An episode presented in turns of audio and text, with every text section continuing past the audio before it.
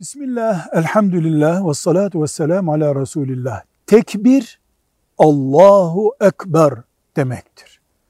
Allahu Ekber tesbihine biz tekbir adını veriyoruz.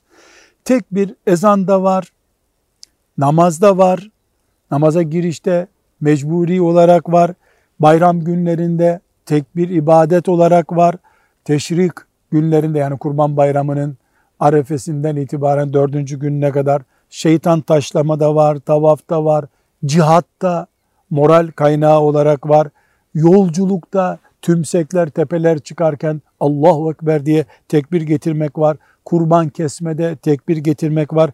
İyi bir haber duyulduğunda mutluluğu belirtmek için Allahu Ekber diye tekbir getirmek var.